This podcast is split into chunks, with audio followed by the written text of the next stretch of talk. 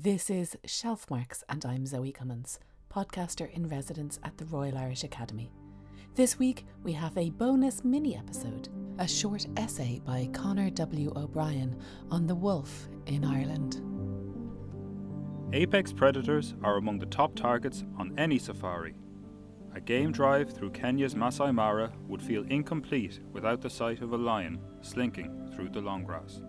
You wouldn't come home happy from the Sundarbans of India without seeing the striped form of a Bengal tiger moving between the mangroves.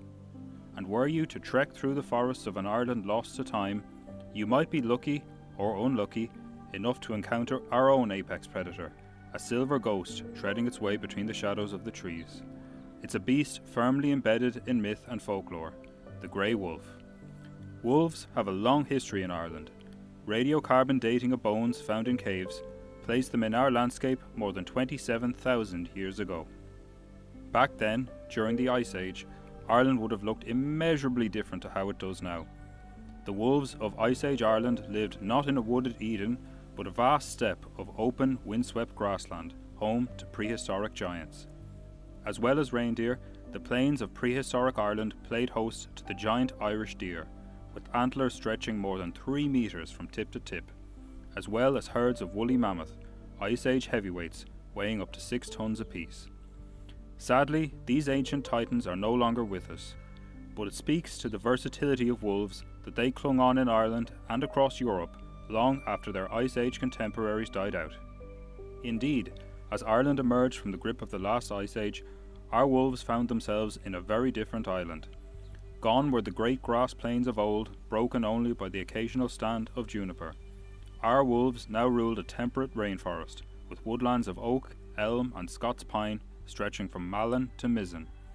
Hard as it is to fathom today, at one time Ireland was up to 80% forest.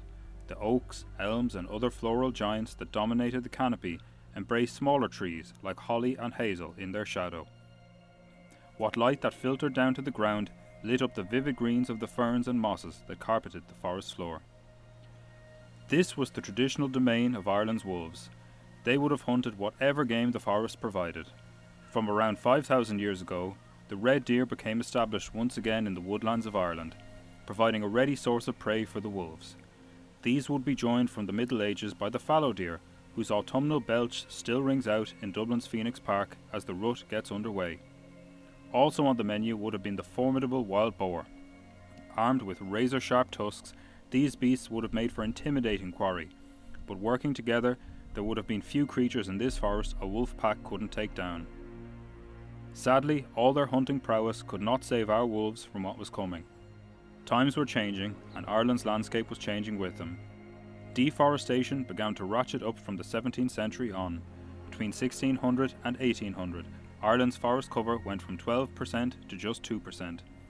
New human arrivals in Ireland viewed the wolves as a threat to themselves and to their livestock, and were determined to eradicate them. Professional wolf hunters were brought in, bounties were raised.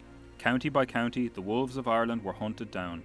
Robbed of their forest home in an increasingly treeless Ireland, they were forced to seek shelter in the hills. This is where they made their last stand.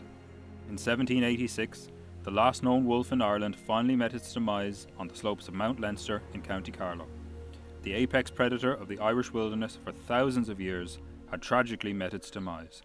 The more than 200 years since then, though, have seen a dramatic reversal in man's attitude towards the natural world, including the predators that play such a vital role in maintaining it. Recent years have seen the successful reintroduction of some of our once extinct avian predators, among them the mighty white tailed eagle. With this, some people now think the time has finally come to return the wolf to the Irish wilderness. Whether this will come to pass over the years ahead remains to be seen. Thanks to Conor W. O'Brien.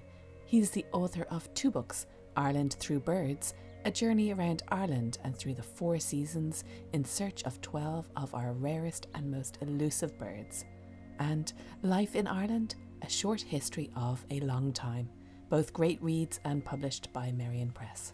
Join us next week when we meet Manchán Magan and we talk about the Book of Ullís and Irish words in nature.